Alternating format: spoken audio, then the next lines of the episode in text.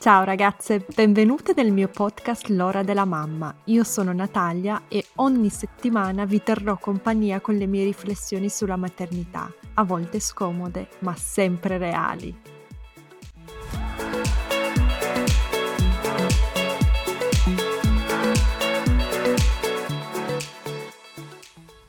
Ciao ragazze, oggi con me ho Alessandra Piontelli, psichiatra, neurologa e psicoanalista. La dottoressa Piontelli ha insegnato per molti anni nel Regno Unito e lavorato a lungo presso il Dipartimento di Patologia della Gravidanza dell'Università degli Studi di Milano. Buongiorno, dottoressa Piontelli. Buongiorno a lei, grazie di avermi invitato. Io ho letto il suo libro, me l'hanno consigliato sui social media, su Instagram. Non la conoscevo purtroppo prima, ma dopo aver letto il suo libro lo consiglio consiglio a tutte le donne incinte, in generale a tutte le mamme, le persone che io conosco. Sono davvero onorata di averla oggi qui con me. La ringrazio tantissimo. In realtà quando mi è stato consigliato il suo libro, la prima cosa che mi ha colpito è stato il titolo. Il libro si intitola Il culto del feto. Sì. Ed è raro oggi sentire parlare di feti, anzi sì. ieri parlando proprio del suo libro una mamma mi ha scritto offesa e mi ha detto Natalia si chiamano bambini, non feti. Attualmente si parla sopra, quasi sempre di bambini e le donne incinta probabilmente continueranno a farlo, niente, assolutamente niente di male. Questo non avveniva nell'antichità perché il nome feto deriva dal latino fitus che vuol dire dire germoglio o cucciolo, e a periodi alterni nella storia. Ci sono stati poi anche motivi editoriali.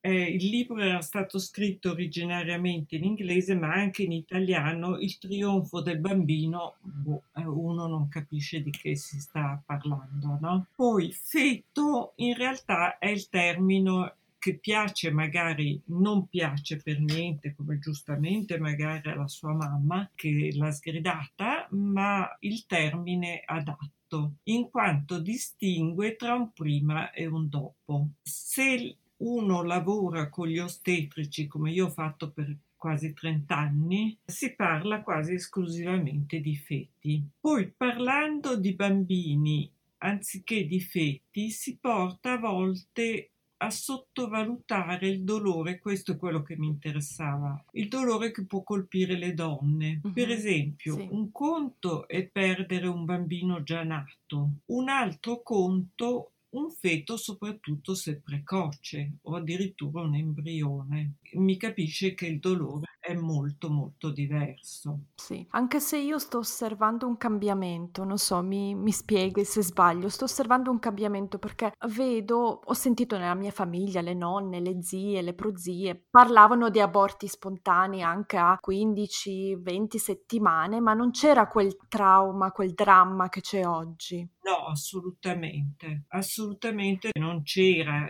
Per esempio la mia nonna, lei stessa, quando parlava di aborto, diciamo entro la ventesima settimana o anche più avanti perché non erano in grado di sopravvivere fuori dall'utero, ne parlavano come di una cosa che succede. In realtà succede anche abbastanza spesso perché è la natura stessa che molto spesso elimina, diciamo, i chiamiamoli pure bambini che hanno dei difetti per lo più genetici. Certo, sì, quindi lei dice mia nonna magari non sapeva nemmeno di essere incinta alla tredicesima settimana, giusto? No, magari aveva nausea, magari sospettava un pochino perché aveva avuto una storia con qualcuno, giusto.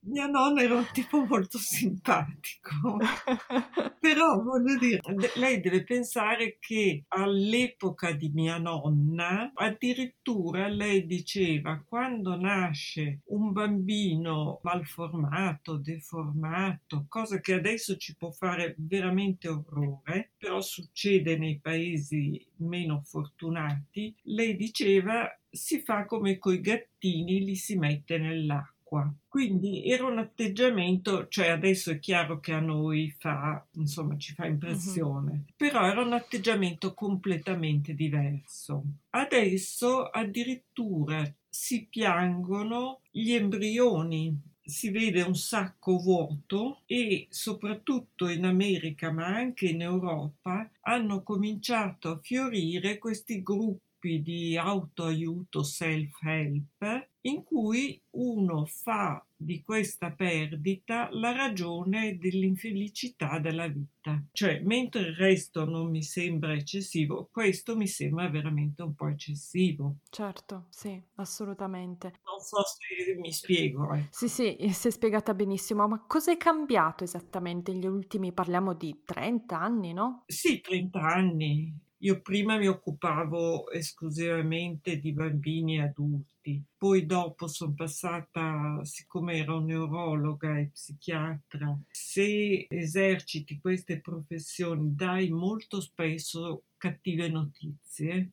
anche a persone molto giovani. Una volta tornata in Italia avevo deciso di collaborare sul comportamento fetale e poi parlando con le mamme eh, con gli ostetrici perché almeno mi dava una sensazione di fare qualcosa di positivo. Diciamo che mh, quello che mi impressiona attualmente è quanto vengono fatte sentire in colpa le donne Ormai sono mille le proibizioni inflitte alle donne, alcune giustificate dovute a una maggior conoscenza medica, in particolare di ciò che filtra attraverso la placenta o il cordone, altre a volte eccessive, tipo appunto il famoso passaggio delle emozioni e quello che viene considerato il tossico per assoluto dell'ansia. Questo atteggiamento in realtà, per esempio, di questi tempi di Covid-19,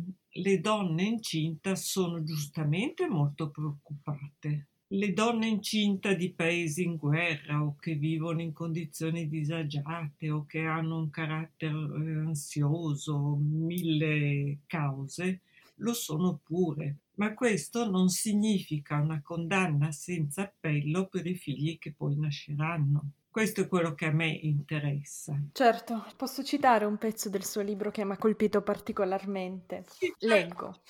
Oggigiorno le donne incinte sono sopraffatte e paralizzate da ansie e paure. Innumerevoli sostanze, ingredienti e comportamenti sono considerati dannosi per il feto. L'utero sembra essere diventato un contenitore pericoloso e i feti una specie messa in pericolo dalle proprie future madri. Le donne incinte sono tormentate e la società le tormenta. I feti sono diventati una proprietà e una preoccupazione dell'intera comunità. È vero, perché le donne incinte molto spesso vengono anche fermate, questo me l'hanno detto tante mamme, da perfetti sconosciuti che fanno loro domande, che gli vogliono toccare la pancia, che se le vedono che fanno qualcosa che loro ritengono sbagliato le sgridano. Per non parlare poi di quello che sta succedendo in America, dove presto i feti potrebbero diventare dei cittadini a tutti gli effetti. Guardi, eh, per esempio, emblematica è la recentissima nomina di questa Amy Coney Barrett a giudice della Corte Suprema. Sette figli e idee sui feti che preferiscono commentare, ognuno la pensi come vuole. Però certamente ci si sta avviando verso un interessamento della società, eh, non è più un fatto privato. Certo, sì. E più i feti, almeno questo che se sembra a me, più i feti hanno diritti, più diritti hanno, meno diritti hanno le donne? Beh sì, le donne diventano appunto quello che io ho parlato di contenitori perché devono, esistono durante la gravidanza in funzione del cosiddetto, tra virgolette, benessere del feto. È chiaro che tutte le mamme che hanno deciso di avere un bambino ci tengono, e guardi che uso la parola bambino, ci tengono ad avere un bambino sano. Sì, assolutamente. Poi se parliamo dei paesi occidentali eh, come l'Italia, io vivo in Austria, insomma, le donne qua, se decidono di avere un figlio, di sicuro non vogliono fargli del male. No, ma no, per carità, questo succedeva anche al tempo dei miei figli, io stavo attentissima. Ho visto con le mie nuore, le mie due nuore, attentissime a questi figli.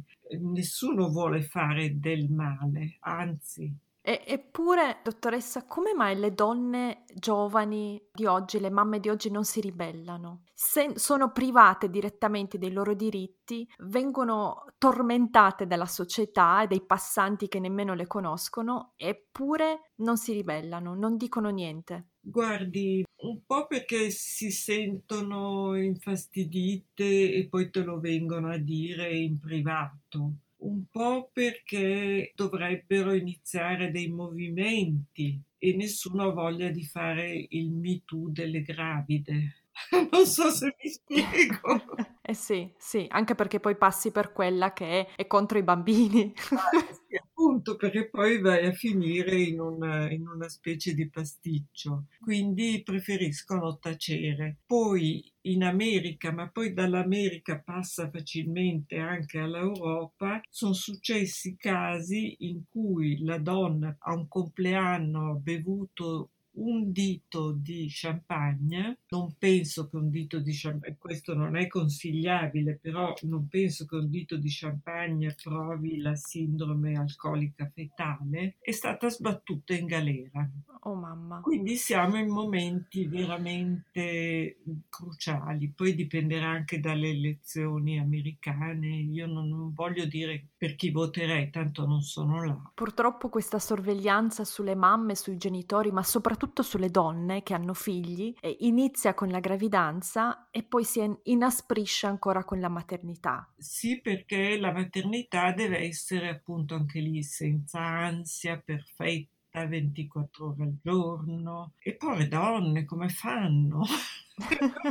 Io penso di essere stata anche una brava mamma, ho dei figli veramente modello per tanti punti di vista, e però non penso di essere stata una mamma perfetta. E queste pressioni erano meno forti ai suoi tempi, ai tempi in cui i, i suoi bambini erano piccoli? Ma in un certo senso sì, in un certo senso no, perché io abitando per esempio in Inghilterra ho conosciuto i protagonisti di, di tutto quello che poi è stato il movimento dell'attaccamento, il movimento che nasceva, cioè dai tempi della guerra, ma io sono nata dopo la guerra, nasceva dai tempi della guerra in cui i bambini venivano abbandonati in orfanotrofi terribili. E quindi si può capire come, per esempio, Bolby era particolarmente interessato al fatto che questi bambini non crescevano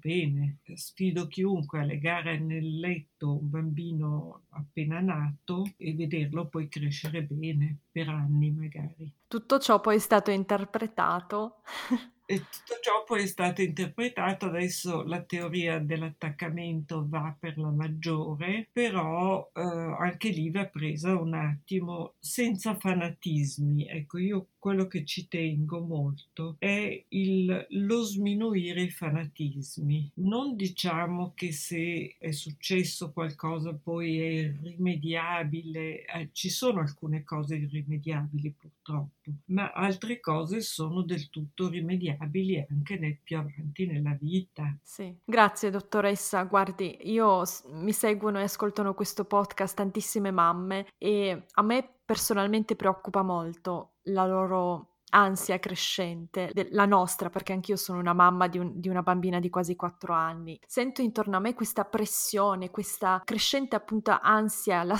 la mia responsabilità, ma non che viene da me, che viene da fuori. No, viene dalla società in realtà, non saprei come dirlo. Sì, la sente anche sui suoi nipoti? La sento anche sulle mie nuore e i miei nipotini, che però devo dire sono due caratteri allegri, perché ho due, per fortuna ho due nuore molto simpatiche. Non sono la tipica suocera, si vede. E lei ha anche parlato della, dello scandalo Nestlé e la nascita della Lele Celi, a pagina 18, per chi è interessata. Sono due cose staccate.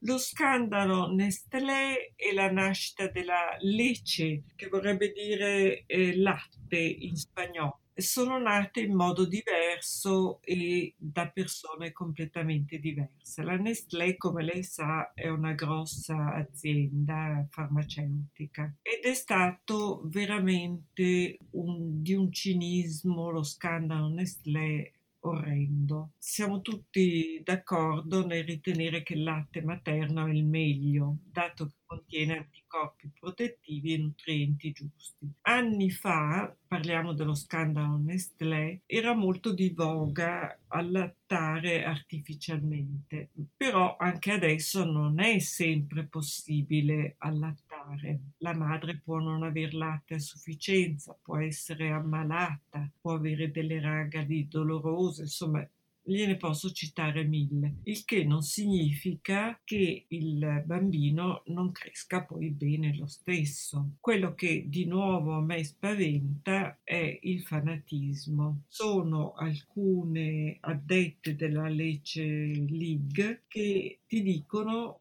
ho visto, l'ho visto dire a delle mamme che ho seguito che o allatti al seno oppure disastro. Poi possono essere anche di grande aiuto, nel senso che seguono le madri, che le aiutano, gli insegnano ad allattare, quindi que- tutto questo è fantastico. Basta che non si sconfini nel fanatismo e nel dire o allatti o, o morte. Sì, il messaggio che spesso passa è o allatti o sei una pessima madre e non riuscirai a instaurare un buon rapporto con tuo figlio, che secondo me... Mm. In mille altri modi, per mille altri canali. È solo il seno. Sì, e poi non c'è neanche solo quell'anno lì o quella gravidanza lì, non c'è solo il parto, la vita è lunga, giusto? Siamo mamme per tanti anni. Eh, guardi, per tutta la vita direi, anch'io che ho figli grandi, lei non sm- anche se non li vedo meno, poi uno si figura in America, non posso neanche vederlo in questo momento, poi non sarei nemmeno lì ogni cinque minuti perché gli darei anche fastidio. e ormai è da tanti anni che è in America, insegna a Columbia come professore, eccetera. Però eh, voglio dire, si resta mamme per tutta la vita. A me è interessato molto, eh, per esempio, durante il Covid, come le cosiddette banche del latte che prima erano piene ed erano soprattutto un dono che le mamme facevano per i bambini prematuri o sottopeso, eccetera, che avevano dei problemi, si sono completamente prosciugate, poiché non si riusciva, almeno inizialmente, a garantire la qualità del latte, cioè non si sapeva se veniva trasmesso il virus attraverso il latte morte e poiché molte donatrici avevano paura di infettarsi recandosi in ospedale. Eppure questi bambini adesso sono nati e apparentemente stanno bene. Quindi non è una cosa decisiva, per fortuna.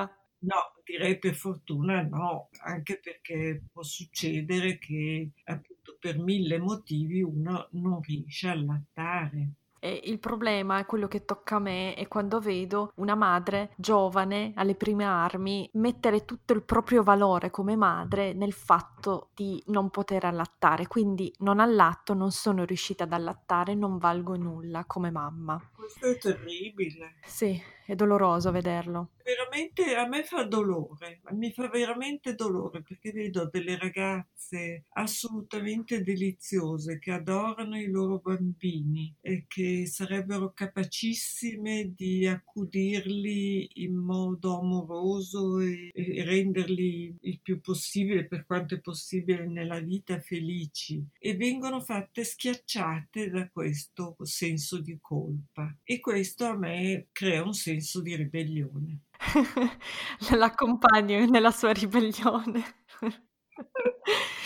Lo scandalo Nestlé invece è tutta un'altra storia. Nasce tra gli anni 70 e 80 è stato qualcosa di veramente cinico, perché la Nestlé scientemente, cioè sapendolo, dato che produceva il latte in polvere per i neonati, per aumentare le vendite ha usato metodi molto scorretti per indurre le neomamme dei paesi, chiamiamoli in via di sviluppo del terzo mondo, a non allattare al seno e adottare invece il latte in polvere. C'erano cartelli pubblicitari, veniva detto che era più moderno e civile, venivano regalate confezioni omaggio, fino a che eh, il latte latte naturale della neomamma andava via, venivano esercitate pressioni psicologiche, veniva detto che erano molto più progredite e meno selvagge addirittura, se usavano il latte artificiale e così via.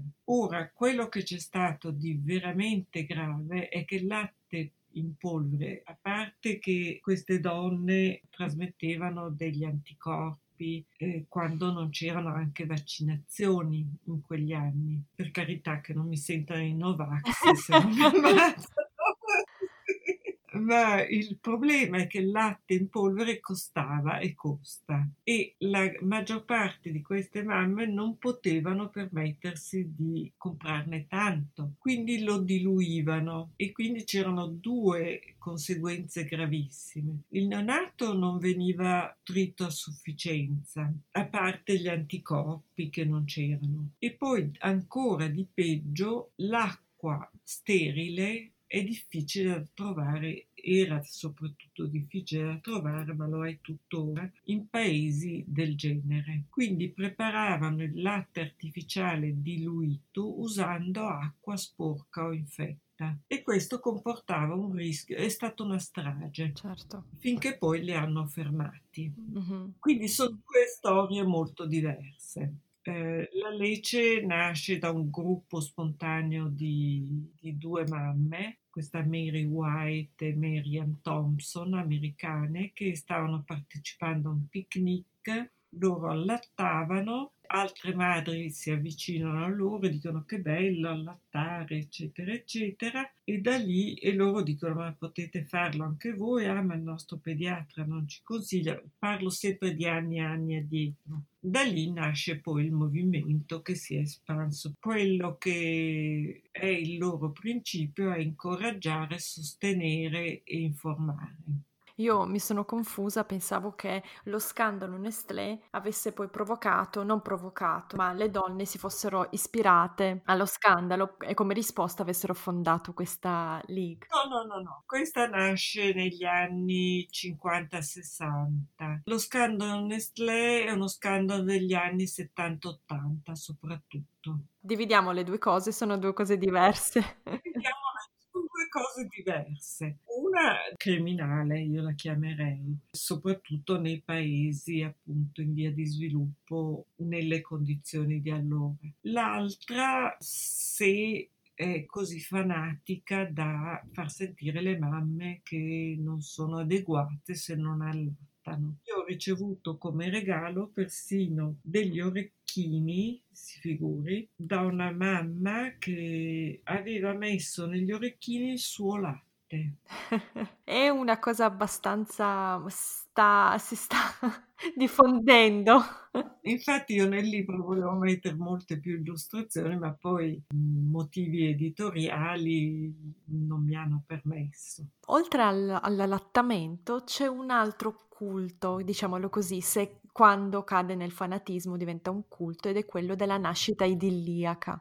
Stessa, lo stesso discorso che facevo per la gravidanza e l'allattamento viene fatto per la nascita e quindi le donne vengono spesso, io l'ho sentito anche sulla mia pelle, spesso proprio calcolate o giudicate sulla base del loro parto. Ah, hai partorito senza epidurale? Brava, bravissima, applausi, no? Non sei riuscita a partorire senza epidurale o addirittura hai fatto il taglio cesareo, mamma mia, il tuo bambino avrà chissà che problemi, non avrete un bonding uh, all'altezza, eccetera, eccetera. Ah, io, io, ho avuto due cesarei, le dico due figli di cui sono molto contenta però non eh, per motivi fisiologici, cioè io avevo un bacino stretto e che potevo fare. Certo, ma cosa pensa di, di questo fanatismo occulto della nascita idilliaca che, a cui assistiamo oggi? Sì, è, non è occulto, è un culto. Iniziato con questo Le Boyer, di cui io parlo anche nel libro,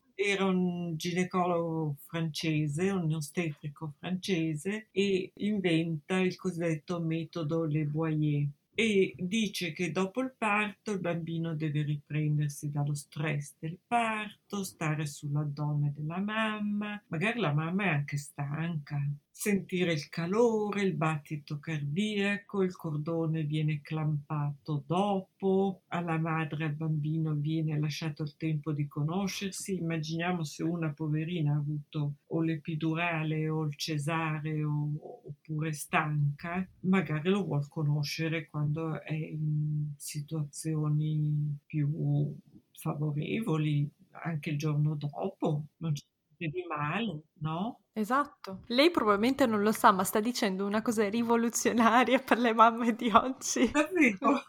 Sì, perché guardi, io ho, ho intervistato tantissimi esperti, ostetriche, psicologhe, ma il discorso è sempre lo stesso. Il bambino devi fare, insomma, per il bonding devi passare subito tanto tempo con il bambino, tu e il papà. io mi ricordo il giorno in cui ho partorito e io ho avuto una nascita idilliaca, eh? E niente epidurale, veloce, non dico indolore, ma una bella nascita, tutto, tutto perfetto. Eppure io ero stanca, io ero stanca stanca. Stanca morta, è una fatica e magari anche i poveri compagni obbligati ormai tutti a andare in sala parto, magari le mamme non hanno voglia di aver lì il compagno e preferiscono che sia una cosa loro. Alcune invece vogliono il compagno, e però eh, ci sono poi degli effetti a volte, non dico sempre per carità, a volte anche sulla sessualità post nascita.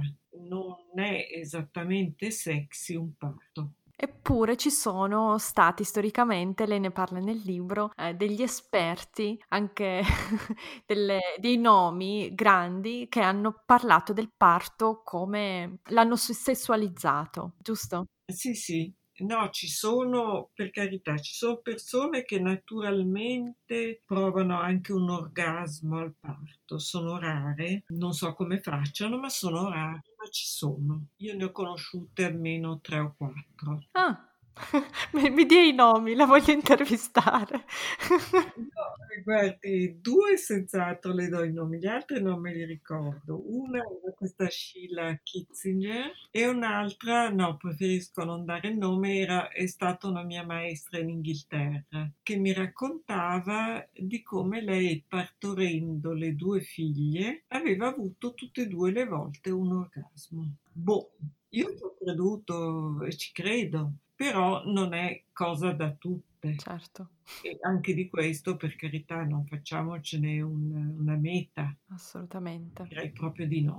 Allora, Odent. Odent, anche lui l'ho conosciuto, era nato come chirurgo di guerra, cosa strana che poi fosse passato alla, all'ostetrice, però anch'io dalla neurologia sono passata poi all'ostetrice, ha lavorato in questo ospedale che è diventato famoso, che si chiama PTVE, in Francia centrale, e è noto per aver creato in ambito ospedaliero la, un ambiente simile, secondo lui, alla stanza di casa, cioè una specie di mediazione tra parto in casa e parto in clinica. Solo che poi ci ha aggiunto le liane, ci ha aggiunto la piscina e adesso a volte è un vero casino perché nella piscina fanno entrare anche i compagni. Non è sempre così piacevole, però io ho visto dei compagni che si eccitavano e di fronte ai poveri medici e alle povere infermiere agivano. Ah, eh già, e come si reagisce? Il personale medico come risponde a una cosa così? Il personale più moderno che si allontana e basta.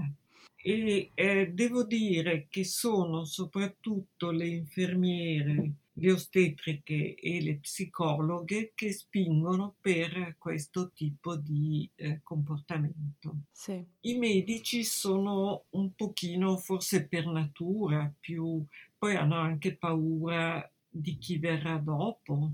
Come facciamo a disinfettare tutti? Si figuri adesso in tempi di Covid, è stato chiuso per fortuna tutto. Poi ehm, Odent diceva che bisognava partorire come le donne nella giungla accovacciate, non tutte si sentono di partorire accovacciate. Sì, perché poi oggigiorno non si chiede più alla donna, no? Ci sono delle regole, si pensa al bambino e la madre come se fosse lì così.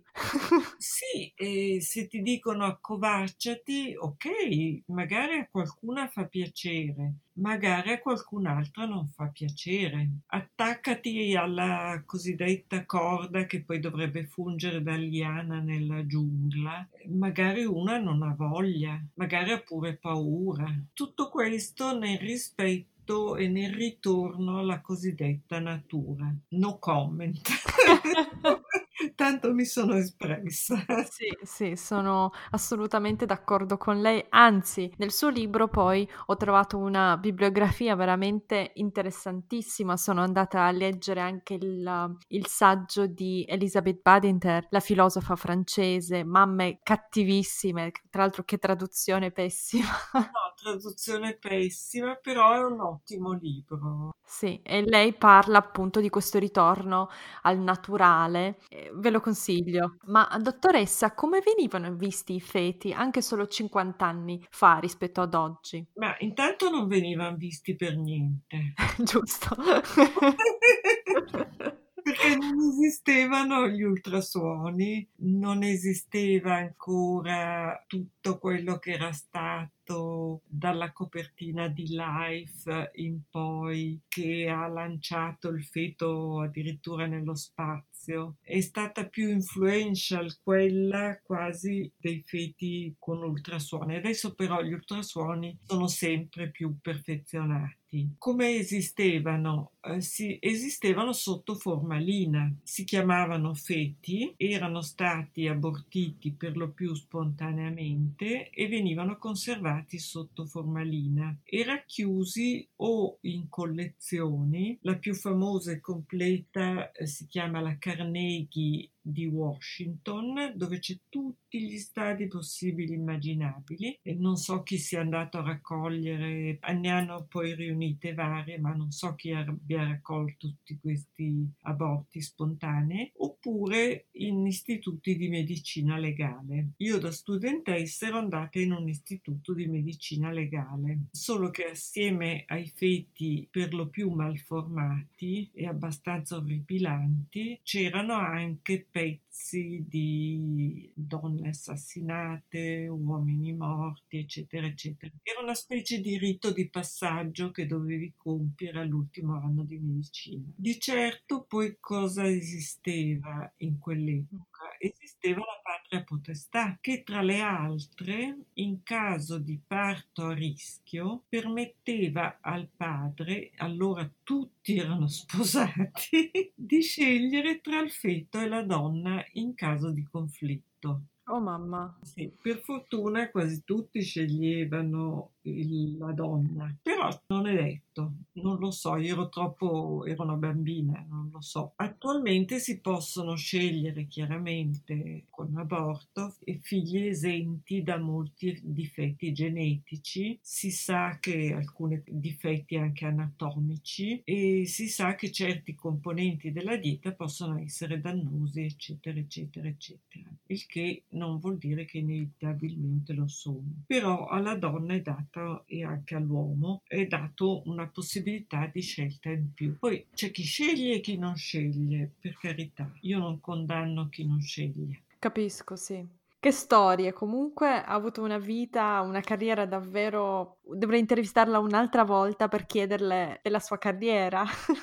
no, io ho anche lavorato molto fino a un certo punto, finché ho avuto un grave incidente, eh, in paesi in via di sviluppo dopo. Allora era molto diverso il lavoro in paesi in via di sviluppo, cioè veramente la gente ci credeva, non andavi per lo stipendio, per la carriera, era tutto molto diverso. E devo dire, sono stata, ho avuto delle esperienze molto molto interessanti. Ha lavorato quando era già mamma in questi paesi? Quando erano già grandi i miei figli, insomma, c'era mio marito che restava, che me li guardava, non stavo via tantissimo, eh. stavo via un mese, mese. però sono stata da Papua all'Uganda, a tanti posti molto molto interessanti. Sì, infatti il terzo capitolo, la terza parte del suo libro parla anche di alcuni paesi e soprattutto delle donne straniere che vivono in Italia e di come vivono loro la gravidanza e appunto i feti, giusto? Certo, li vivono almeno inizialmente, poi dopo imparano la contraccezione, li vivono, non ho voglia di avere, non è il momento di avere un bambino, abortisco, finita lì. Quindi lo fanno con più facilità. Molto più facilità delle italiane. Le italiane, guardi, abortiscono quasi esclusivamente o perché sono giovanissime o perché hanno difetti genetici o anatomici. Quasi esclusivamente, poi c'è l'eccezione, ma sono veramente poche. Un'altra cosa che mi ha incuriosito molto del libro, a pagina 36 parla del caso Verny, no, di Verny, e del suo libro eh, La vita segreta prima della nascita e di come questo libro abbia influenzato le masse e quello che comunemente si pensa sulla vita nell'utero o quello che succede, lo sviluppo psicologico e emotivo del feto. Verni, che veniva chiamato Vernai, era una persona veramente spiacevole, io l'ho conosciuto anche lui, era vera una persona spiacevole, non aveva mai visto un feto. Ah. cosa che a me, quelli che scrivono sui feti senza aver mai visto una mamma incinta, parlato col visto un feto con gli ultrasuoni, ha avuto a che fare con gli ostetrici, con anche il loro caratterino, perché non sempre sono facili, ci vuole veramente una buona forza per essere accettati. E lui non aveva mai visto nulla. Eppure diceva che il non ancora nato ricordava tutto prima della nascita, soprattutto se gli eventi erano stati traumatici e consigliava a eh, chi aveva avuto degli eventi traumatici prima della nascita, dalla psicoterapia all'ipnosi e persino l'LSD, cosa che mi aveva un po' meravigliato. A me poi gli sciamani sono simpaticissimi quando usano l'LSD, ma è un'altra storia parlando dell'Amazzonia. Quindi eh, Vernai invece era un altro tipo che si spacciava eh, per eh, grande, magari era anche ostetrico, ma però non aveva mai visto effettivamente. Certo. E lui appunto ha dato tutta questa responsabilità alle madri. Quindi la madre del nascituro, secondo lui, era in gran parte responsabile del, del futuro di quel bambino. Non totalmente, ma già in pancia, cioè non era solo dopo che è già grave, ma già in pancia, cioè se ascolti Mozart avrai un Chopin. Quanto è fondata questa teoria della musica? No, i feti eh, certamente percepiscono negli ultimi stadi della gravidanza la musica, eh, l'olfatto, la musica e probabilmente il dolore. Questo è stato appurato da, non da me, ma da vari esperimenti.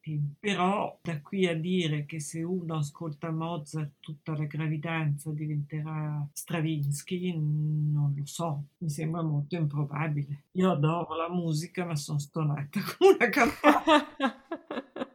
Sì, una mamma mi ha scritto l'altro giorno e parlava proprio di un aborto spontaneo che ha avuto alla ventesima settimana, se non sbaglio, e io ho parlato del suo libro sui miei social media e lei mi ha detto Natalia per favore chiede alla dottoressa se secondo lei può essere che io, lei ha perso questo bambino alla ventesima settimana ed è convinta che il bambino provasse dolore. Mm. Non è assolutamente provato che il bambino provi dolore alla, venti, alla ventesima settimana.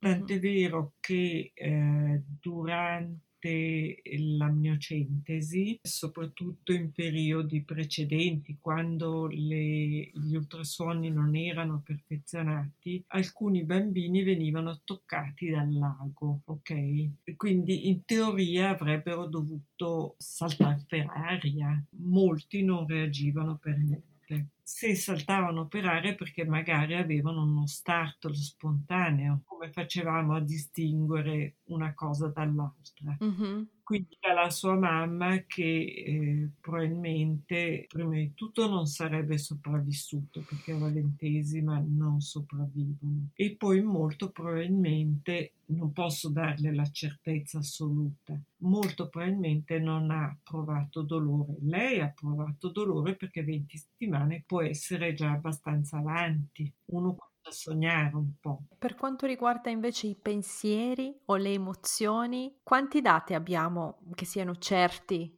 o affidabili almeno sui pensieri dei feti o sulle emozioni che provano? Non abbiamo nessuna evidenza certa. Pensiamo di cominciare a sapere come comincino a pensare, che è attraverso il movimento. Però è un discorso molto lungo questo. Però non sappiamo, tutti vorremmo sapere, io per prima, in che momento cominciano a pensare, ma non lo sappiamo. Non sappiamo nemmeno se il neonato pensa veramente. Potrà scandalizzare, ma è così.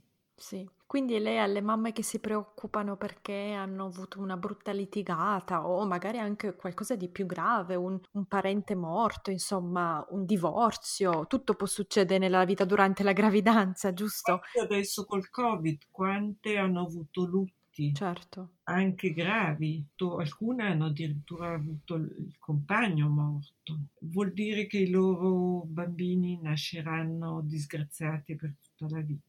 Io mi rifiuto di pensare questo. Poi, poverine, dipenderà dalle condizioni economiche, da come verranno aiutate, eh, da tante cose. Però eh, non vuol dire che il bambino sia disgraziato. Mia mamma, per esempio, le mie sorelle maggiori le ha avute durante durante la guerra. Possono essermi più o meno simpatiche, io ho quattro sorelle, però eh, devo dire che non, non sono uscite delle disgraziate. C'è tutta una generazione nata da mamme che erano incinte durante le guerre, o comunque ci sono guerre ancora. Guerre, per esempio, appunto, io le parlavo dei miei giri per il mondo. In Uganda io ho lavorato molto con le bambine ex soldato che erano scappate erano riuscite a, scal- a scappare incinta e con bambini avuti dopo. Sarebbe un altro capitolo interessante, però non eh, sarebbe troppo lungo. Ma questi bambini, mm,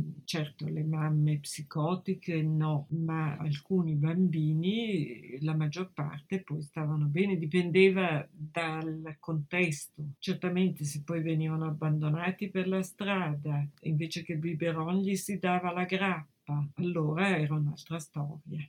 Assolutamente. Comunque vi racconto un'ultima, oppure se può farmi altre domande faccia pure. Una storia divertente perché mentre ero in Uganda mi avevano chiesto di visitare l'unica prigione che c'era nel nord Uganda dove c'era questa guerra e c'erano 50 donne, che erano poche in realtà perché nessuno arrestava nessuno. Insomma su 50 49 avevano ammazzato il marito.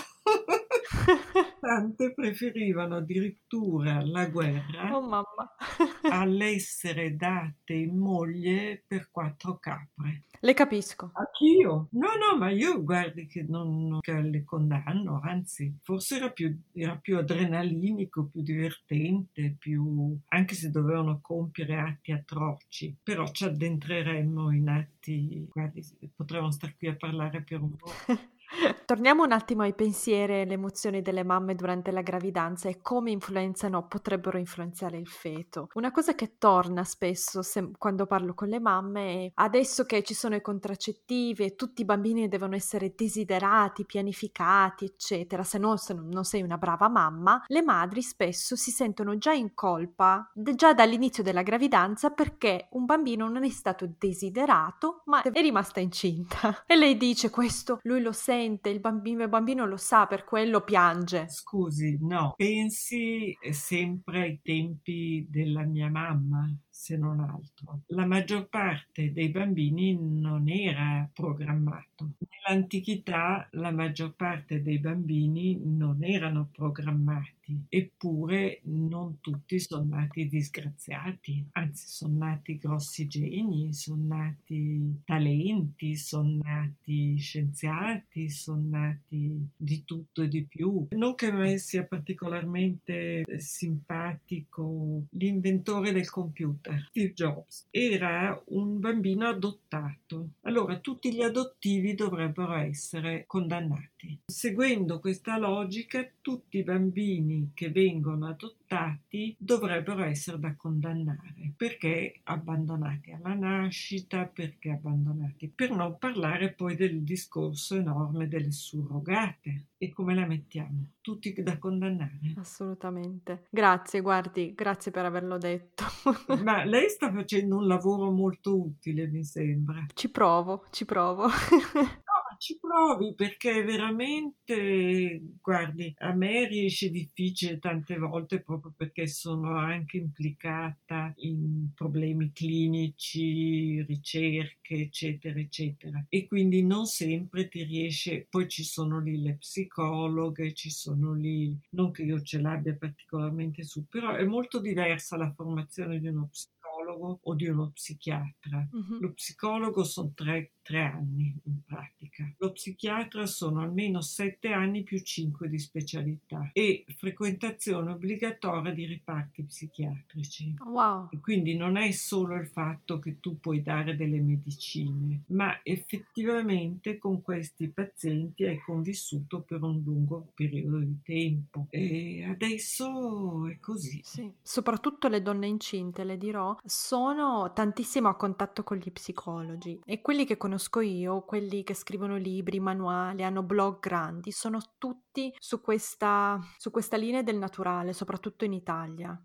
Ma non solo in Italia, se lei va anche in Inghilterra, in America, eh, le parlo di dove sono i miei figli e di dove ho lavorato io, il back to nature, ritorno natura, mm-hmm. che ok, alcune può far piacere, altre non solo le mette magari in pericolo perché se succede qualcosa al parto ci deve essere un'assistenza adeguata. Non parliamo poi adesso di periodi di Covid e poi lasciate la scelta alle donne. Eh, a proposito, eh, le faccio un'altra domanda, mi è venuta adesso. Lei ha parlato della scelta alle donne, ma le donne devono essere anche informate informate adeguatamente e se queste donne leggono tutti gli stessi manuali, tutte le stesse riviste, fanno anche le stesse scelte. A volte queste scelte sono anche contro loro stesse. Lei quali manuali consiglia? Io so per esempio, io ho letto cosa aspettarsi quando si aspetta, adesso lo butterei proprio dalla finestra. In realtà è stato scritto da una donna molto furba, senza nessuna qualifica, credo che non avesse neanche la terza elementare, che va a leggere tutti gli articoli scientifici, non cita mai nessuno in modo che le madri non possano andare a controllare, che io trovo veramente scorretto fatto e anche perché questi magari hanno passato anni e anni e anni a fare ricerche prima di pubblicare un articolo. Poi lei è diventata multimiliardaria, beata lei, ha fatto un film con delle attrici stellari, adesso non mi ricordo più i nomi, però se lo va a vedere lo trova, pure piace tantissimo. Certo, ok, qualunque libro può andare bene purché seguito dal consiglio del curante. Assolutamente. Ma lei quindi non consiglia neanche alle sue nuore, ecco, leggi questo che è attendibile, ti fai un'idea. No. No. Io consiglio il suo libro. La ringrazio. Ma non so se tutte la pensano così, non importa, non importa. Io le mie nuore ho detto andate dal vostro medico e mm, una poi si occupa, quella che sta in America, si occupa di biologia, quindi era assolutamente pro andare dal medico. L'altra invece è più artistica, aveva il padre vetraio veneziano e lei fa dei vetri molto belli e però mi ha ascoltato e è andata dal medico. Manuali niente. Però è difficile dirlo alle mamme. Sì, c'è una certa resistenza. E sì, come c'è resistenza, per esempio, a non andare a guardare su internet. Un'ultima domanda e poi la lascio. Lei Sì, parla... piacere parlare con lei. Grazie anche per me, mi sto divertendo tantissimo. Lei ha parlato del conflitto materno-fetale. In che cosa consiste e cosa intende con questo termine? Beh, guardi, ri- risaliamo agli anni in cui decideva il padre. Poi ci sono state alcune fasce estremiste che considerano i feti come distinti e lo sono in un certo senso dal corpo materno, cioè sono esseri distinti, non sono fusi come si pensava una volta con la mamma. E quindi da proteggere come cittadini e da comportamenti nocivi della madre. Ritorniamo sempre al punto di prima. Anche in gravidanza, in particolare questo Asim che è un ostetrico americano e questo Kuriak che mi sembra sia di un paese dell'est, adesso non mi ricordo più, e hanno chiamato i loro libri, i loro primi libri, hanno fatto un movimento, era un croato, ecco. Era un croato, hanno iniziato un movimento che si chiamava il feto come paziente. Eliminavano completamente la madre. Poi dopo, siccome sono stati criticati dagli ostetrici, hanno cambiato e, ed è diventata la società di medicina prenatale. Mhm. Però il movimento sotto sotto è rimasto e propaganda la visione dei feti come pazienti indipendenti con i loro diritti. Quindi torniamo al cittadino feto e le donne contenitori e rischiose. Quindi questo a scapito della madre. Certo, E se si continua così, dove arriveremo tra un paio di decenni? io non ci sarò più. Quindi sta a lei. Osservare. Sta a lei osservare perché è un tema molto affascinante e soprattutto aiutare queste donne perché vengono veramente bombardate. Io sono andata per curiosità a visitare anche i cimiteri fetali. Mi hanno preso subito per una brava cattolica. Poi ognuno la pensa come vuole, per carità, io non, non sono religiosa, però mi interessava vedere questi cimiteri ed erano fatti in parte sul modello dei cimiteri giapponesi, che però anche lì sarebbe tutto un altro discorso. E dopo adesso sono tantissimi in tutta Italia. E ho saputo, tra l'altro, ho letto sull'argomento qualcosa. Eh, Anch'io ho letto, Su The Vision, no? sì, Che questi, questi feti vengono portati al cimitero senza il permesso, senza, sì, senza un documento dei, dei genitori, non ne sanno niente. A volte c'è anche il nome dei genitori o della madre. Sì, no, in particolare ha fatto scandalo questo perché c'era il nome della madre. In genere mettono un nome di fantasia, almeno quelli che avevo visitato io. Mhm. È chiaro che prima, adesso non so dirle esattamente de- della settimana, ma prima mettiamo della decima, quindicesima settimana, vanno nell'inceneritore. Dopo bisognerebbe in teoria chiedere il permesso, però non sempre lo si fa. Certo. Ok, dottoressa, grazie mille. Dove la possiamo trovare? Email, sito? No, io non ne Ah, ho. ok, ok. Quindi Email. email, va bene. Lei ce l'ha, alessandra.piontelli, perché è quello di casa, preferisco. Gmail, punto, eh, sì, chiocciola gmail.com. Perfetto. Ragazze, andate tutte ad acquistare il libro della dottoressa Piontelli. Vi lascerò un link. E non fatevi sensi di colpa. Esatto, grazie, grazie mille. Buona serata, mi ha fatto molto piacere. Anche a me è stato un onore. Io veramente sono, ero emozionata tutto il giorno perché dovevo parlare con lei. La ammiro e grazie mille per il suo tempo. Spero di averla messa a suo agio, mm, di non averla agitata perché... Assolutamente no, è simpaticissima poi. Ok, grazie mille. Grazie. Wow, siete arrivate fin qui! Spero che questa puntata vi sia piaciuta e aspetto i vostri feedback. Potete scrivermi su Instagram o mandarmi un'email. Tutte le info sono nella descrizione. Non vedo l'ora di sentire cosa ne pensate. Ricordatevi di schiacciare il tasto segui in modo da non perdervi le puntate future. A presto e grazie!